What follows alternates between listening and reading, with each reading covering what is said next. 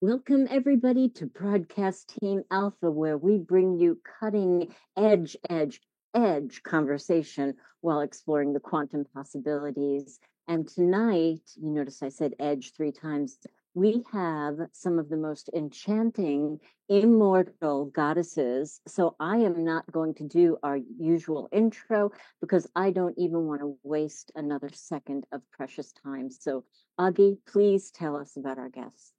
Oh, yes, this is going to be so fun. We have a wonderful roundtable conference coming up for you guys listening out there. And we're going to talk about near death experiences. And of course, I never died, so I got nothing to talk about. But these three ladies, they do. They, yes, they did die. And they went and had an experience and they came back and they're talking about it. So that's what we're going to hear about. And uh, I would love to introduce Rebecca Renee first, and maybe she could uh, talk about her experiences. We have been friends for probably close to 10 years now, and we talk ever so often. And she is an, a tremendous, incredible mind. She is also the creator of Angels 911 it is a program that gives real life angelic intervention for people whose life is on the line. This was inspired by a mother and her daughter who did get that angelic help when they really needed it because of what uh, Rebecca helped them do. She is also a cellular memory healer and a teacher of the light language.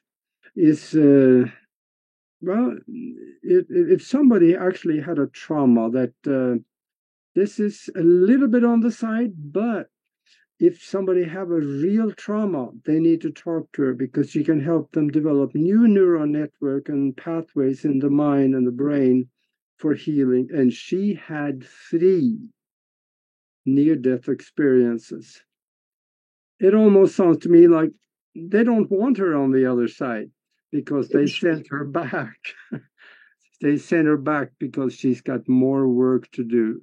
And you're going to hear about that right now. So, welcome here to the uh, roundtable, Rebecca. Awesome. Thank you for having me. Thank you. Thank you. So, um, thanks for the introduction as well. So, um, yeah, I'll just uh, kind of hop right in and tell about, you know, they each were different. The one that was, I want to say, one of the most profound was when I was, I was uh, deathly ill. I was um, 27 years old, and I had just given birth to my youngest daughter. Um, she was a very hard labor. I had my tubes tied the day after, so I had just given birth and had a surgery. And then it was probably, I want to say, about two weeks later. Um, I was doing laundry and uh, their dad, I'm not with him anymore, but at the time he was at work. And um, I started getting pain in my lower back, and I had my newborn um, in her little seat, and I had my seven year old, she was kind of jumping on the bed or something. And I felt this pain, and I thought, oh my God, I thought, um, my kidneys are contracting. I gained a little too much weight with her, and I thought it was my second baby, and I thought, okay, it's my muscles. And then I want to say within mm, within the half hour to an hour, my speed my fever had spiked the first day to 105. And I was like, oh, that's not good. I took my temperature and I I stood up and I I felt like I was possibly going to pass out. And I I thought, okay, I need to call someone quick. So I called my stepmother who was a nurse at the time and I said, "Can you come over?" I said, "I'm I have the chills." I said, "I'm I feel like I'm going to pass out and I, I have the kids here and I'm by myself." And she said, "Yeah, I'll be right over." So um in the meantime, we went to the ER. We um we uh I, what what I did just that that it was uncomfortable to have such a high fever as an adult. So I took like four Advil, I took two Tylenol and I ate popsicles the whole way there. Got the fever down to like 102. Well, what happened was as I got there, um, they uh because the fever wasn't spiked so high on that particular day on at that particular time because of the Advil, I um they basically did a few tests and gave me a prescription for um Macrobid and said, You have a UTI. Mind you, I had a life threatening septic infection. So I was like, nothing felt right. It didn't feel right to leave. And I was too, too, too tired and sort of out of it to really argue with them. So I went home and just like, I was like, okay, I hope for the best. I know I'm really sick. So the next day, I, and I don't know how I made it through the night. I was chilling and fevering and sort of in and sort of really in and out of my body all night and sort of lucid weird dreams and hallucinations and I knew I knew I wasn't tethered at all to my body and um and uh I but yet I was so tired to care at the same time. So I made it through the night. The next day, um, I woke up and um it was like, I don't know, I woke up with the baby actually, and then um I I I went to the table and I um I started getting the chills again. And um it was funny because I didn't have to call her. My stepmother was already on the way over. I was again by myself and the fever spiked up to 105 again. And it's like, okay. And I just told her, I said, can you please come with me? And I'm like, they have to keep me something seriously wrong with me. So we went to the emergency room again. And um, in the meantime, it was on a weekend. Um, was February of 1998, and um, there were like it was winter, so there were sick babies. There was someone in like a, a motorcycle crash. They just it was it was total chaos, and I was laying in there, and I so I kind of was uh, like sort of forgotten about as they were you know kind of coming back and forth, and the fever started spiking, and I started leaving my body and um, I, I had the chills so bad I bit my tongue. And um, the whole time what they ended up finding out. Why I was in septic shock and my organs were starting to shut down. And um my my vitals what happens in septic shock your blood pressure goes so low you start passing out and you start again leaving your body. So um i called her i want to say i called her the um the angel of death that came for me. She um was in the corner of the room and i could see her very clearly and i knew it's it's an interesting thing when she comes you kind of know it's you know it's you're at a crossroads you know it's serious and it's almost like she has a foreboding presence but yet welcoming at the same time and um at that point um i left my body i i was in and out i left i i did end up flatlining and they coded me but at that point i left and i sort of hovered up above my body to the corner of the room and uh, she started talking to me and instantly we went into the life review and it was like okay she showed me a bird's eye view of like if you leave now your daughter's your one daughter's going to leave at probably age 16 the other one's going to be suicidal just the impact that it would have of not having a mom to raise them.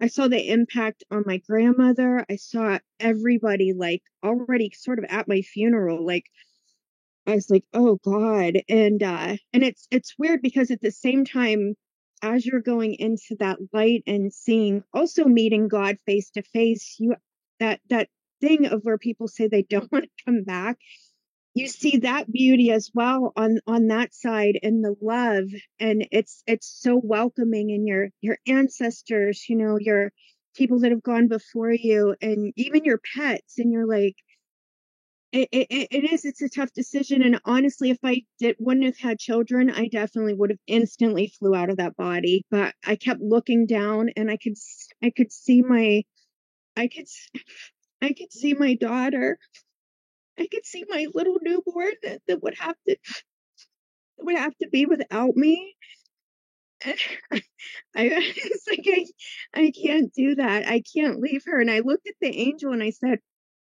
I said, I'm going to stay. I said, I said, she was giving me a choice. And that was the cool part. And I was like, I was like, um, what do I do? What do I do? And she said, open, open your mouth. Um, the squeaky wheel gets the oil. She was kind of like trying to be funny with me. And I was like, okay. So I, I sort of floated and hovered back, back into my body. And I started what little life force I have left. I started banging my bed as much as I could and calling for help. And at that point, I could barely see her out of my human eyes, but a nurse came in and she clicked the thermometer in my ear and she's like, Oh, that can't be right. And she's like, she's like, Your fever's over 106.3. And that's when she started calling the whole team for me. And again, I started kind of going in and out of consciousness. And um, I could see her, but yet I would float back up. And and at that point, um, it's really weird. My stepmother, who's the nurse, she doesn't. I'm a little woo woo for her, and she doesn't really see auras. But she said, "I knew you were dead." She said your whole body went ashen colored and gray. She said, she said, what you talk about with auras, she said you had none. And at that point, that point, I, I, uh, I, I again went back over to the other side and I was shown, um, I wrote some notes about some of the stuff. I'm a little spacey today, but um, just things about like, there's no time over there. We can create anything over there, but the thing is, we instant manifest. So, like, you just think of it and you're like, boom, while you're over there, you download so much in a split second, even though there's no time, you know, but you just think of something and you create just as you do here as we think oh i want to manifest something cool but it takes a little longer but our frequency is so sped up so we can just create create everything in like religious programming that i was shown mm. like like there is no religion on the other on the other side. There's no dogma. There's no like it's not about sin and just stuff that you know that is in the religious things that you judge yourself you know? Like i judged myself as i did the life review like oh you know i messed up here or you know i could have did this better over here and um and again and you empath everyone it's been all in your soul family and all of your souls you empath them and you like you feel them kind of like as we empath here, but it's a little stronger. So you get to be everyone and just look at your role and see how we all like have these agreements and stuff. But um but yeah, um just just what you learn over there is so much like what we haven't been taught and it's not and just the fact of like it's not something to be afraid of like like we just change form like from as from like gas would turn to vapor would turn to ice you know but that form and just about energy never dying and but the love of god is the beautiful part. The love of of like god is not some main parent in the sky who's going to judge you you know again you judge yourself but just that that much euphoria and love and oneness and that unity that we're trying to create here on earth um is is something that you really you really understand it on a experiential level but also i was shown like if i left I, I wouldn't be able to do my mission as a healer and all the lives that i would touch in the future like it's really wild you get that bird's eye view again like I'm never going to meet so and so. I'm never going to do body work on them. I'm never going to sit and hold this person's hand or I'm never, you know, going to feel feel emotions on this sort of level. It's it, it's it's quite a quite a learning experience that you you learn in a in the blink of an eye, you know, about about that. Mm. Wow, that's wow. that's that's amazing. Um, how long was that that whole oh gosh probably i want to say i ended up being in the hospital for a few weeks but um that it went on for i want to say i was coding and they were doing it was wild they had like ice under my armpits and my vitals would would go out i could i could faintly hear them and um i want to say uh I want to say it lasted for an hour or so, off and on, off and on. When I finally sort of popped back into my vessel, it was really weird. The nurse, the nurse I had was trying to be really funny, and um, she looked at me and was dumping ice on my forehead. And I popped back in again, and I looked at her. I sort of, it was like a pulse flash, like coming back in and out of out of the vessel. But she goes, "Don't worry, honey, we'll save brain cells. I know you're blonde and all this stuff." and it, it's really weird what, what little life force they had in inside of me made me laugh and at that mm-hmm. moment i felt this jolt and i was like i'm back i knew it i looked my eyes started being able to see and true focus in the room and i was like i'm i'm on earth i'm back and i'm i'm staying and i'm going to raise this baby and i'm going to do what i came here to do and and i just started crying and and uh it's it's quite a shocking experience, almost like when you're born. You know, people think death is a is a shock, but being born and incarnated is traumatic as well. So anything like that, it has a beautiful but yet a traumatic aspect at the same time. It's hard to hard to kind of describe, but but um what you learn is like it it changes you forever. And um yeah, you bring Mm. something back with you. And yet at the same time there's a part of us that always stay tethered to that afterlife even in our vessel. So like in a sense we can all sort of learn how to ta- ta- pass through that veil at some point but um there's a part of you that remains there and and uh no one can sort of take from you what what you learn you know over there. It's remains like sort of within you. Wow, wow. And did did you have any sensation of the physical body when you were going through that, or you were uh, no i left so far that i i could look at my body and i'm sort of face to face with the angel sort of face to face with god Um, I didn't so much see Jesus. I know some people do, but I could feel him with me. I could feel the angels with me, their love. You, I could feel them. For me, it was more of everything's communicated through telepathy and sort of emotion. So, like, you feel kind of like if you're a sensitive, as many healers and people that have had this experience are uniquely, undeniably so HSPs, highly sensitive people. So you have that sensitivity and you're like, you can hear thoughts and you you just have a knowing of things. And um sort of those sensations on in your consciousness but not so much yeah it's like the body's almost forgotten about. For me you know and i know every experience is different but the body was just like a dense shell that was forgotten about but yeah i was still me sort of at the same time. Um yeah really really cool. Wow.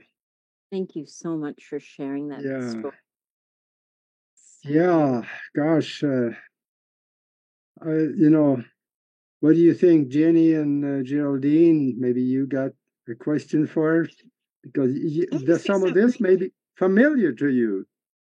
and some of this I want to say real quick. So I, I look back, I'm 53 years old now, and I should technically have been sort of a, maybe brain dead or a vegetable, or um, you know, the organs had shut down to as much as as much as deadness as they could, and um, God, the universe, the angelic realm, the my my spirit team revived me, and um, not only restored my health to divine perfection, but I'm healthier at my age now than than I was back then, and enough surplus of energy for the healing mission. So the body is so capable of regeneration; it's beyond my comprehension, even. Mm. Well, that's, and I was actually thinking that when you were talking from being a nurse, you know, even when we coded people that were in their teens or in their 20s, oftentimes there would be some deficit because, you know, CPR is not perfect. So that's miraculous. That's miraculous, Rebecca. Yeah. That's wonderful. Phenomenal story. This this I I know this will stay with the listeners for the rest of their life, what they're hearing here. So we sure thank you. And uh, let's go to the uh, next speaker here. We have Geraldine Orozco. And uh, gosh, what can I say? She she is everywhere. She's on conferences, interviews, she's in documentaries, and hey, by the way, you're going to be on national TV in Sweden because they're putting together a TV documentary where you got a section in it. That's right. That's right, Augie. Thank you. Thanks to you as well for that connection. It's a wonderful project that's been taking place in Sweden National Television, where they are inquiring about interdimensional contact and you know the phenomena and how that takes place. And there is a profound connection between the afterlife and interdimensional awareness as well. So, Sounds yeah. excellent. That's that's going to be fun. I I got a few more things I got to say about you yet. You are certified in so many things. You are teaching qigong. You do meditation. You in fact you put together a meditation group in the Bay Area, and you're a hypnotherapist. You neurolinguistic programming. the stress reduction program you're doing and DNA repairing, uh, reprogramming, actually, probably more so. And then she died. but she was returned back too because they didn't want her either. She had more work to do. so uh, now uh, she also, through hypnotic regression, she found out that she have a long history of alien contact and uh, uh, her uh, her website is geraldineorozco.com and um, what happened to you geraldine yeah, thank you so much. First of all, thank you so much for having me on this panel. It's such an honor to be here with these beautiful ladies and these incredible stories that they're sharing. I resonate a lot with Rebecca's experience. And I do have a question for her actually that I'll probably ask later. Um, but um, yeah, so for me, um, I was at a very particular time in my life uh, in which I had gone through a tremendous transformation of about five years. Um, I had my conscious contacted experience in 2013 after I went into retreat for several months into deep meditation, sometimes meditating up to nine hours a day, um, trying to answer some pretty deep, profound questions. Um, and that kind of triggered an opening of some psychic abilities that allowed me to see interdimensionally. So it started there. Five years after that, I began to channel a lot of information after having another layer of awakening and um, I guess I went through several existential crises since 2017 with this massive amount of information about the origins of mankind, our genetic origins, uh, our relationship with interdimensionals, our relationship with the unseen realm, uh, which I was studying and researching not only through my own experiences, but also through the clients that I had been working with. Um, and in 2018, I had come to this pinnacle realization of how profound the human experience is, but at the same time, kind of questioning the purpose of our existence beyond the idea of just everyday life, but looking at the spiritual essence of why we incarnate. And I had a question about that, and I was wondering, you know, what is the purpose really of this incarnation, of our participation in the greater whole? Um, and, um, you know, is it really necessary for us to incarnate once we receive and we open up this information to higher higher awareness of um, and the reason why I had that question is because I had been channeling and navigating these realms into looking at kind of like the genetic structure of the universe and, and how tiny we are, and yet how powerfully significant the human role really is to the collective.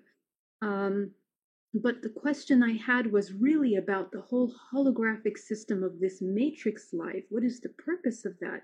You know, the choices that we make on a daily basis, how do they affect us? And so it brought me to this point where I was questioning life itself, the purpose of existence.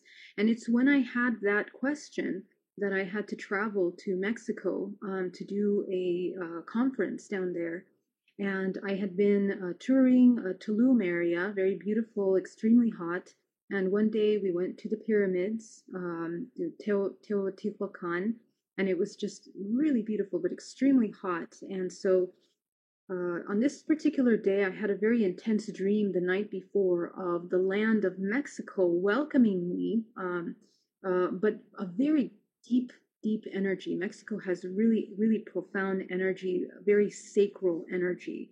Um, and uh, more on this later, but um, when I went to the pyramids, the heat was so hot and the vortex of those areas are so powerful that I was feeling lightheaded, kind of like how Rebecca was saying she was feeling with the solar flares. Um, just, you know, completely losing consciousness and kind of moving in from one timeline to another, awareness of what had happened, the history there, you know, and, and the heat was just so strong. So there wasn't many stores, there wasn't a lot of water. So I kind of began to go into a heat uh, stroke. Uh, I started to have tunnel vision. Everything started to go black, um, you know, and somehow, you know, I'm using my healing techniques to ground myself, to stay in my body, to regenerate and to absorb liquid from the air. You know, every every energy technique that I know until I got to a little convenience store. Um, where I began to drink water. And as I begin to kind of heal myself, drinking the water, allowing my body to absorb and begin to regulate from the heat, uh, you know, I kind of brought myself back from that almost going into unconscious state. Okay, so this is the first part. So my body was really weak after that, took a lot of energy to bring myself back. And I'm walking back to the main entrance where there was a restaurant that had air conditioning. So I have some time to recover. I'm drinking bottles and bottles of water, really, I think 11 bottles of water to try to help myself recover as quickly as possible. And uh, we leave. And by the time I'm getting into the car, we drive down. Mind you, Teotihuacan in Mexico is about two hours away from Tulum, the little uh, town that's there. And the rest of it is in the middle of this wild, wild jungle. There is nothing. There's really nothing but small little towns around. Uh, and, uh, you know, as we get onto the road, uh, of course, I need to go to the restroom um, because I'm drinking so much water. And we stop and I get out of the car. I go into this little woodworking shop on the side of the road, middle of nowhere in the deep, deep jungle. And um, I get down into the restroom, which is, you know, basically like four four sticks and and you know the the restroom in the middle, and it's covered in in spider webs and bugs. You can imagine in this jungle setting. So I go into the restroom and um, I, I feel a pinch like on my side here. Okay.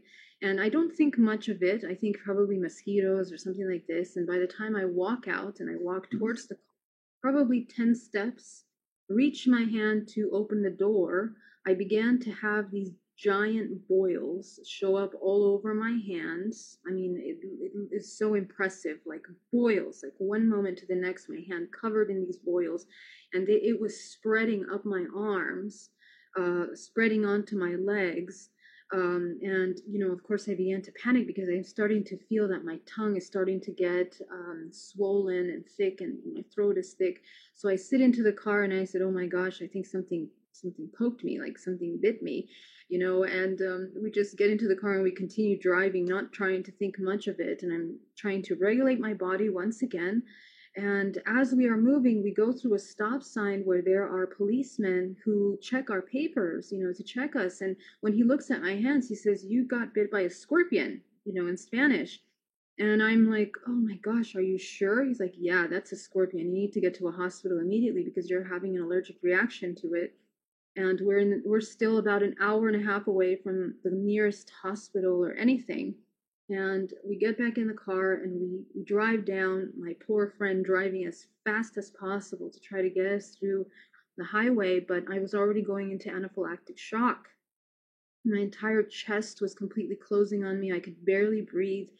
Um, you know, my heart was racing. The entire body was becoming numb, and, and I felt like paralysis, like it was everything was becoming stiff. Um, and as as I'm looking at the car racing down the highway, I begin to see a tunnel with a white light, and I'm beginning to feel myself leaving this body. And in the middle of the highway, next thing I know, I stop breathing. I I feel my body fall back and myself fall forward, which is funny. Um, and I'm seeing myself basically hovering on top of the car looking down at my friend who's crying hysterically over me, trying to see my pulse, trying to see if I can come back, but he's driving as fast as possible. And as I'm looking down at the car from above the car, I'm seeing very colorful bird uh, droppings on top of the car because the birds are very tropical down there, and you know it's just very interesting. I found it to be very beautiful um, because they were so big and colorful, and um, but you know at the same time having this conflicting emotion of, of not understanding what was happening to me, I began to realize I'm dying, and um, all of a sudden I thought, you know, my goodness, why is this happening right now? Um, I think when you're in a very you practice conscious awareness in the present moment, you understand that these kinds of events don't happen randomly. So for me, I was shocked and I was confused as to how I could have manifested such an event and what was the reason behind that. How did I end up in this place? You know, and immediately I began to think about my mother and the impact it would have on my family, you know, and and reviewing kind of having this timeline view of how it would impact all my family members in one instant. then the next minute I'm being drawn into this white light that it's tunnel that gets bigger. And as I'm moving towards the white light, on the right side of me is my father and my mother. You know, they just show up there, and my brother holding a basket of bread, and my my great uh, my my grandmother from my father's lineage. So they show up with this basket full of bread, and um, I'm basically reviewing our contractual agreements. In one instant, all the agreements that we have as a family ancestrally. And behind that comes all of the ancestors start to come out. I'm seeing generations of, beings. Um, and to the right side, then then I realize, you know, this is a really serious, uh, high soul contractual event. And before me, um, the the white light comes out a checkered floor, black and white checkered floor appears. I, I, I don't, I, I, painted this and I have the painting to show you in a minute, okay? Um, but on the right side, the scorpion that bit me appears. And the scorpion essentially, um, what, what came to my mind was okay, I know how to break contractual agreements with humans in my traumatic experiences in human life. Let me see if this is possible in this afterlife and so I began to question what is the agreement bringing me into this death? And as I see the scorpion in front of me, the contractual agreement opens up. And it was a very, very profound lesson and experience about the sacral energy healing of my sacral chakra, precisely in this land in which the sacral energy is so strong about creation, manifestation, about questioning the essence of life, which is what I had been doing weeks weeks before questioning the purpose of our incarnation. Um, and as soon as I understood my agreement there, all of a sudden, from this white light emerged universes. Okay, this is the best way I can explain it. From the white light emerged universes that I now became connected and I became aware of my purpose for incarnating in this lifetime and what I had not been doing or what I had been doubting for myself up until that moment that had not allowed me to move forward in what I'm here to do. And as soon as I understood that and I accepted it, because there was an emotional part of me that really needed to accept this agreement that was in resistance, immediately the white light expanded, turned white, and as I break the contract with this scorpion, I am returned back into my body. And as I am returning back to my body, um, these beings, my ancestors, and all of these beings I had been in contact with over the past few years and through my life, it became became apparent that they were just reflections of myself, mirrors of myself that I had been working with many lifetimes in doing the work that I'm doing here today. And you know, the purpose is actually very important. Every human has an agreement. They have potential timelines that they have the ability of tuning into. And in some cases, when we make these agreements and we doubt ourselves and we resist and we hate ourselves or we feel afraid of those agreements, we create these kinds of powerful events to shake us up out of these dormant states into back into that that purpose that we're supposed to be in. So that was that was a profound lesson for me. Um, and essentially, I was being asked, "Are you ready to come back?" And when I said Yes, I understood it was not my time then. I understood the consequences of if I would continue to die, and I understood the consequences if I continued to live. So I chose to live. And there were consequences, you know, which, you know, I'm, I'm experiencing now as well. Um, but um, my, my lesson, I guess the moral of the story, um, and so essentially we, we got to the hospital and the doctors didn't understand how I was able to come back to life. Um, that's not something you can explain to them, but essentially, I had died. I had flatlined for those three minutes, and um, you know, then returning back into the body. Uh, yeah, it was just a shocking experience. My poor friend that was holding space for me obviously had some kind of agreement with myself um, at that time as well. But uh, the moral of the story is essentially uh, we have to trust and we have to get really clear about our purpose here and I'm not saying a purpose like you have to be a healer or a shaman or anything like that. Our purpose is so, it, it is something that will take some time for the human to understand with patience and with love, understanding the cyclical ancestral programs that we're running. And hopefully, the invitation is to break those ancestral programs in order to establish a new way of being, moving forward the evolutionary cycle um, that we're here to impart on the planet. And every human is designed genetically in their DNA. They hold the history of their ancestral lineage and the potential for healing. Um, so that that was my experience and my story. Yeah. Powerful. Hmm. Ooh. Thank you. Thank you so much for this. Oh my Mm. goodness. Thank you. Yeah. That was I'm I'm still trying to wrap my brain around that, my spirit around that. The when you said that you looked at your ancestors and they were all a reflection of you, that is so profound on so many levels. How did that whole experience change your work? Right, right. Excellent question. So, uh, tremendously because a couple reasons. Um, first of all, the healing work that I came uh, upon, you know, I stumbled upon through my own personal deprogramming of my own DNA through those many years of meditation. Essentially, I find that you know this there really is a certain formula for the human, or some kind of formula that the human can adopt in their healing process. The idea is to wake up consciousness, deprogram matrix programming. So, all of those false concepts of the self limiting belief systems in order to unlock the true essence of the human, which is infinite potential. And that's really difficult for the human to understand. So, when I, when I experienced the death part of it, it allowed me to understand what lies beyond this physical realm. And, and really, we are, we are waking up consciousness in dream time in order to train how to navigate and to make proper choices at the time of death, we even have a proper way of dying. The most high vibrational state that we can cultivate at the time of death, at the time of departure from the physical body, there's a physics to that, there's a mechanism to that.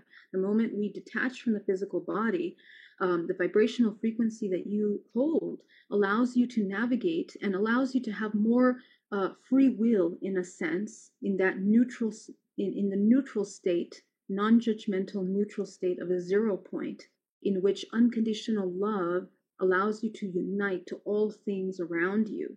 And that is kind of where, and maybe the only time, where humans are able to have free will choice in order to resonate with experiences that can propel their soul, not just the soul, the ancestral lineage forward. You know, that's how profound our purpose is here on this planet. That when we heal ourselves, we are really healing the collective. So it changed my work in such a powerful way that allowed me to understand the importance of becoming lucid in waking state as much as dream state. Because really, as you know, all the ancient cultures from Egypt to uh, you know, uh, India, American Indians around the world, all these ancient cultures talk and stress the fact that we have to train lucidity and dream state. Why? Because that's the training for death. Because when you leave this physical body, in the same way you leave your body at night, this is how you are training to navigate these alternate realms and the awareness and the discernment ability to be able to discern light and dark experiences and how to use them for evolution is really important for us as, as human organisms experiencing this time.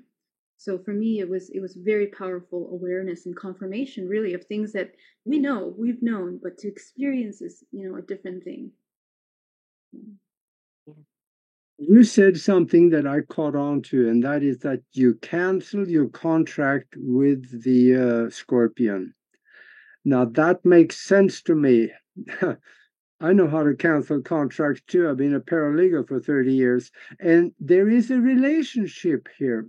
You have physical contracts that there is always a way to cancel a contract. And now you're saying there is a way to alter the contract we have with the universe, that the one we agreed to before we were born. Yes, we can alter that contract, even in a temporary death. Yes, but let's uh, make sure we get this clear because when we talk about contracts, you know, we're not talking about just like little agreements that we make. These are agreements that are made. So if you think of it this way, every choice that your ancestor has done has manifested and brought you into manifestation. Okay. You Yeah. are a vibrational frequency that is a match to exactly what is needed to heal all of the things of this ancestral lineage. And the ancestral lineage is part of a collective human race. We are all one. We are all one down to the very core origin of human origin. Um, so we are all kind of healing and repeating these cyclical patterns in the incarnation cycle. So what we're breaking or what we're working with are experiential contracts. They are they are agreements to experience things, opportunities I call them, for mm-hmm. evolution. The learning or the source experiencing through us as a fractal of infinite potential. So when we become aware of that, you know, instead of uh, being lost in the storyline of the trauma that we are holding within our genetic lineage we can we can change. We have a choice. We are not that. We are so much more that yeah. we are tuned into and then from there carefully create your life. That's the whole point that you are a creator of infinite potential rather than a product of any kind of thing that has ever happened to you um, so this is how we rewrite agreements and and just to add one little tool there, tip how do you rewrite? How do you break the contracts? You bring them to neutrality, the most optimum zero point of non judgment of either side. There is no good or bad, there's cause and effect, the awareness of the consequences of those cause and effects in order to evolve your soul into the most expansive, unconditionally loving self possible. So that's actually how you break a contract. And that's what I had to do. I had to reunite my separ- my mind of separation, even with myself and this existential awareness, into the body. I had to embody that information. That was the integration process. Sounds wonderful. Thank, Thank you. you. And if you want, I can show you the painting some other time or, or now, whenever you want, I'll share with you. Oh yeah, let's do that later. You're you're going to be on Broadcast Team Alpha here in not too long too, so all right. Thank you. Thank you very much. That was so good. And and then we have Jenny G. Uh, gosh, um, Jenny G has been on Broadcast Team Alpha several times, and it's so much fun because she is fun, and she has a wonderful depth of her talk. Uh, she goes far out of her way to help people. She wears many hats. She is an international known TV host, psychic medium, a clairvoyant, past life Akashic record reader, relationship coach, and also have her own column in a magazine called SF Yoga Magazine. It's the column in there called Just Ask Jenny G and uh, when you do she will answer you. So uh, and also her website is soulworkwithjenny.com welcome to the round table jenny. Welcome jen. Mm-hmm. thank you aggie and, and nori. I'm always grateful to be a part of your show. Thank you. And yeah. to meet you other ladies as well. Yeah. Yeah. What happened to you well, I've had several near death experiences myself, and and um, it started when I was four years old when I didn't want to be here. I I was only connecting with the moon and the stars, and I was asking God, please take me back. I don't want to be here in this family or here. And then I had this being came into my room and started to tell me why I'm here what my duties are going to be. And I was begging to take me home. I didn't want to be here. So they showered me with love after sharing with me why I'm supposed to be here. And I went back to sleep. So ever ever since then, my whole life has changed. I was even shown when because I go into different trances all the time. So I was even shown when I was going to pass away in this lifetime, very detailed. And every time that I was going to go to the certain location to film, I've been delayed. So one of my near death experiences, um, to more simplify it for, for the viewers out there, was I was going through a hard time. And I get messages 24 7 from the spirit world, as I call it. And I channel with the Christ consciousness because one of my most profound near death experiences was having Christ standing right in front of me with the message he gave me. Um, and I can see him as clear as this very second as I am looking at you right now. So the years go on and so on and i always connected with the beings why i'm here and so on. But this one time i was having more struggles and i'm like you know what? I was talking to my friend and i'm like you know what? I'm just so tired. I'm exhausted. You know i need to get away but i can't afford to go away at that certain time. And he's like jenny you cannot afford not to go away. So I travel alone as it is. I like being on my own and meeting new people, and, and I always meet different soul tribes and so on. And I'm like, I'm going to back to Hawaii because I love Hawaii and I resonate with it many different ways.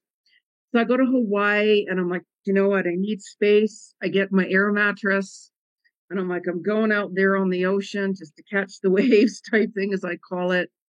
And I'm like, here I am floating on my air mattress, and this guy starts to come up to me and talk to me and, and i just i didn't want to be like talked to i didn't want to be bothered i'm like i just need space but i didn't want to be rude. So i kind of like i'm like you know what? I got to get out further here. I don't want to be around all these people and i wasn't really paying attention. I was just kind of floating away and i'm like oh finally now i can relax and i was really tense. And i just had this feeling i'm like I, I I didn't I didn't know what it was or what was going to happen, but I knew it was going to be something significant. And I, I turned around, and right behind me was this huge, massive wave. Like it, it was massive. And just as it almost touched me, I just I got thrown from my air mattress. The air mattress went what right up in the air, like way over and I was pulled down in mm. this strong current with the waves, and I could see like going under the water and down and down and really deep. And it was like at that second, I got really mad because I'm like, you know what? This is the last thing I need right now. I came out here to relax. And I'm like, is this, if this is how it's supposed to go, so be it. I was really upset, right? You know, because I'm like, I don't want to drown. That's supposed to be painful, right? So I'm arguing with myself for a second and then and then all of a sudden I felt I felt like warmth, like the, water all of a sudden was really, really warm. I I saw like just like as I opened my eyes, it was like this light. Really, it was like a really warm white light. It was just kind of opening, like just kind of gradually opening as I was kind of looking down it was like a cave almost, but it was like a white light. And I'm like, oh, okay. I, you know, I thought maybe somebody with a flashlight or something. I wasn't really thinking, you know. And then all of these sea animals were starting to swim around me. And I was communicating with them. Like I'm also an animal communicator. And these sea animals started communicating to me. It was like Nemo. What's that? Watching Nemo or Finding Nemo. It was almost like I was communicating with the fish and and I even saw like shark in the distance and I wasn't scared. And the colors, all of a sudden these colors were really glittery and the vibrations of this this light, this like tunnel it almost looked like.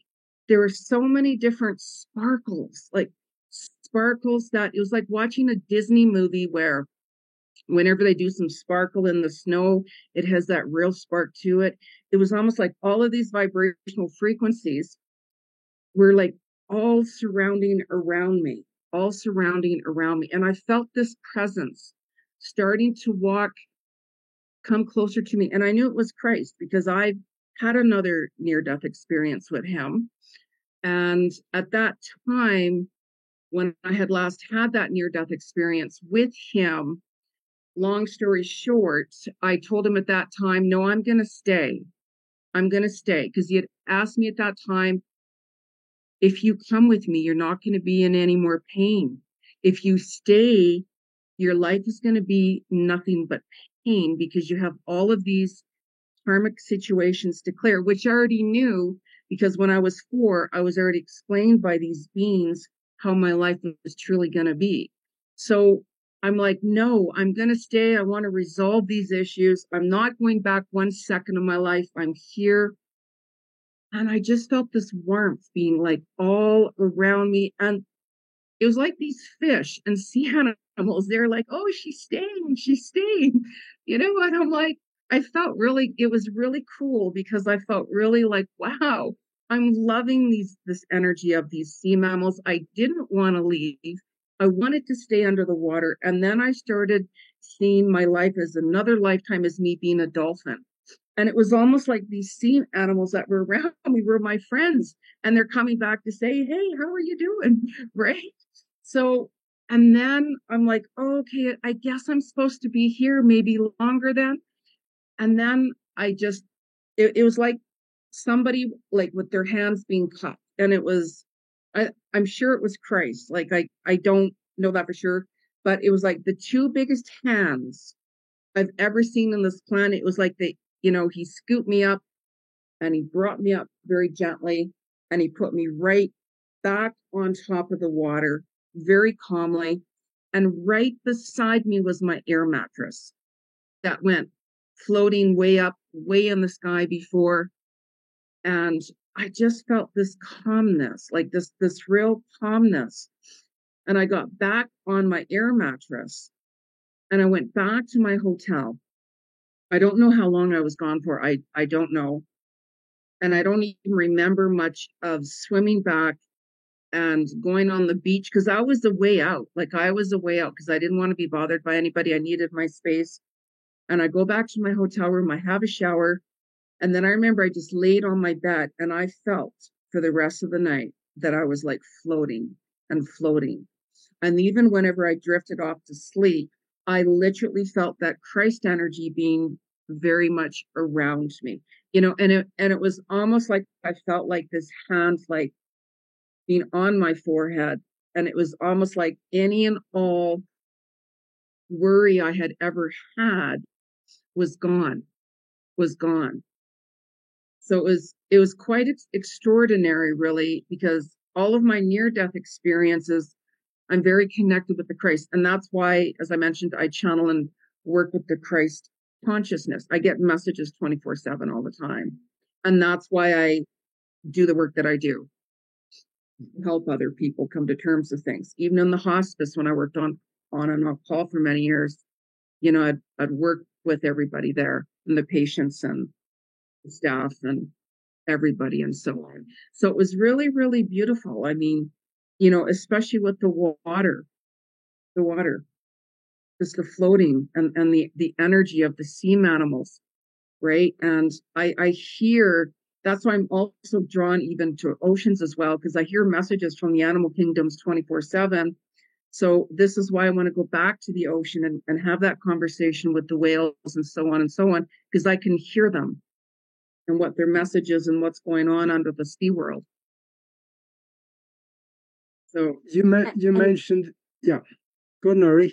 Oh, well, I I knew that you were an animal communicator because you've received messages from Pixie that you know the only way that you could have known that was to get them from Pixie.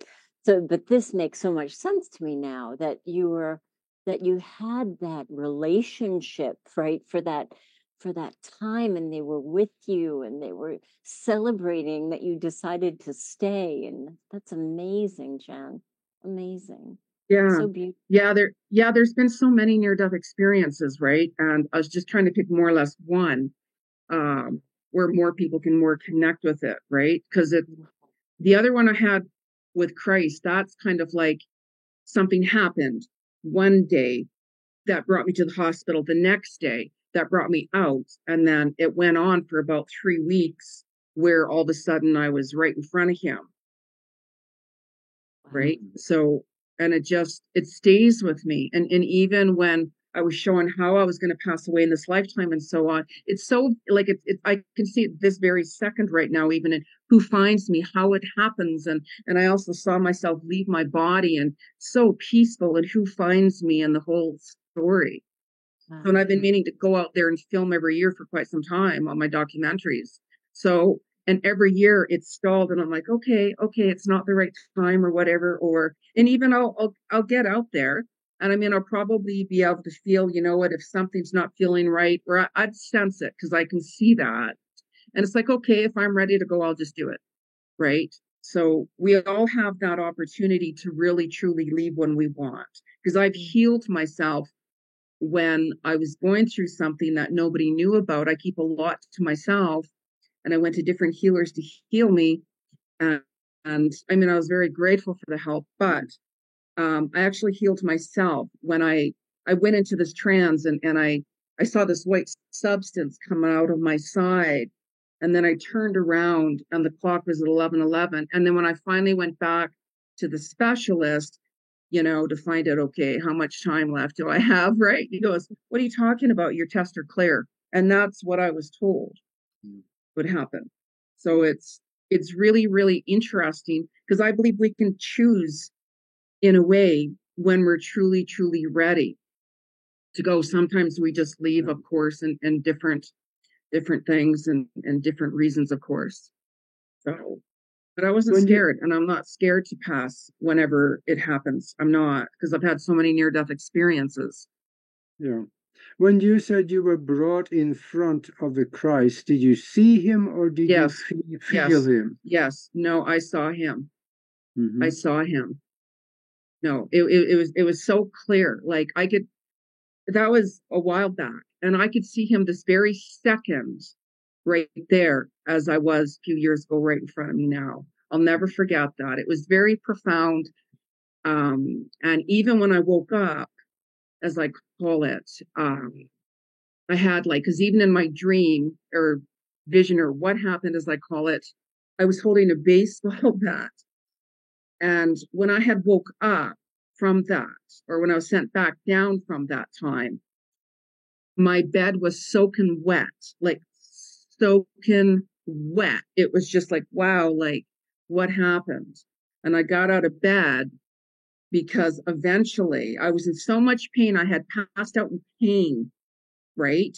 Um, and I couldn't move. There was no phones. I had just moved into an apartment and I passed out in excruciating pain.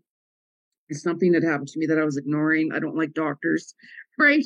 So um, and then I was waking up because my buzzer was buzzing in my apartment because I didn't have my phone hooked up back then. And um, it was my friend. So, and I was soaking wet, like just soaking wet. And I'm like, like, like what happened? Was there a leak? Like, you know, and I was holding the baseball bat. Hmm. I was holding the baseball bat when I woke up. I didn't have a baseball bat. I didn't own a baseball bat. That's so interesting. How did that get there? well, in my in my with Christ, he was telling me um one of the things he was saying to me is he said, Come, come, my child, because your life is going to be nothing but pain. Let me take you. And he was right. He was right. Every time something I've had a very painful life clearing karmic situations. And of course, and I understand that. And that's why I help people really work through their stuff because I don't want that person to be going through that. And I also give you the the steps how to work through it and so on and so on. Right. And I'm like, no, I'm not going back another second and having to repeat anything. Nobody could give me anything to take me back one second of my life. Uh-uh. So I'm like, I'm going to be here. I'm going to deal with it. I'm going to resolve issues. So that's why for many years, people call me the Buddhist, Buddhist monk because I spent many, many years alone, um, meditating all day long, doing deep esoteric work and healing within for many, many years. And I spend more time alone as it is. And I chant every day, meditate all day long and so on, get messages 20 coming through. Mm-hmm. Wonderful. Amazing. Thank you. Thank you so much for letting us know that. And uh, I have a question. Um, so I'm noticing the theme. Rebeka, before your experience, were you like questioning life or, you know, wondering about your purpose or did you have any questions like that or any anything like that going I, on? I, I do it well, at a young age, I want to say like right around 14, I knew I was going to take the path of some sort of healer. I thought maybe psychology because um I and I definitely I also um I, I, the ancestral healing is a huge theme for me. I also um, created an ancestral healing program as well. I've done it with groups before. Um, it's pretty incredible. So I totally understood. Um, what was her name again? I'm so spacey, and I am so sorry. Geraldine. Yes. Yes, yes, Geraldine. Sorry, I'm way out there. But um, when she talked about our ancestry and and healing our lineage as well, and um, sort of how that goes backwards and forwards in time. And I kind of had an an understanding of that at age 14. I looked at some of my family members and I was like, okay, I'm here. There's there's a better way to do this than some of them are doing it, not all of them.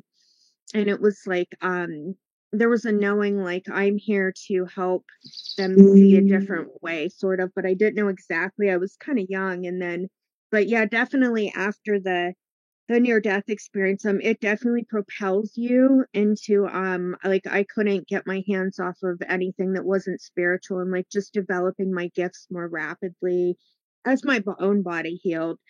And um there was definitely yeah a knowing of um of of something powerful is going to unfold i just don't know exactly how it looks and then over time as i started i'm just channeling energy and um just being a channel in general connecting to the angelic realm i uh it kind of took on a life of its own and i just learned how to surrender to it but there were definitely um roadblocks to to to step over you know in the beginning like um you know just just being part of the woo woo group and all that fun stuff and you know then you get to a point where i i don't care what people think about me it's it's between me and my soul and my divine path and and whatever.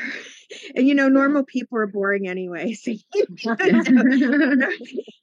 like those of us you know that talk about ets and all the cool stuff i mean we um you know and i also i'm an rh negative so i've always been fascinated with that like why am i one of those weird people and i'm left-handed? And i always was definitely sort of just different you know and i'm a different sensitivity and i would recluse as well and meditate for hours by myself because i don't want to be around humans sometimes.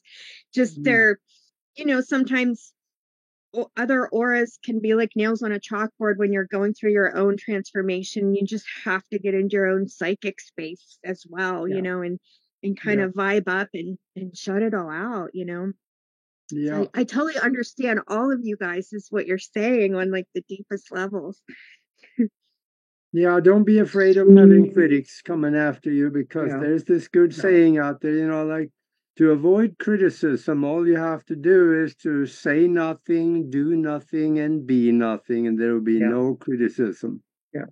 like just be yourself you know like as like Yep. my view is this is me take it or leave it and as long as you're being authentic and uh, being genuine and, and speaking from your heart the truth that's the only thing that matters yeah. Yeah. You know because we're all that- we're all unique like we all have gifts and abilities and talents and um, you know that's why we're here to share those abilities and gifts and talents Did that change for you, Jen, after your experience? Did you did you feel more like this is who I am, take it or leave it? Was that Um, I, I think that because like I, I've had a lot of different clearing to do and such, and um, especially whenever you open your eyes to the truth and the reality of certain situations, it's like, you know, if I find myself in a situation, let's say as an example, that I'm like, "God, why am I here? Like,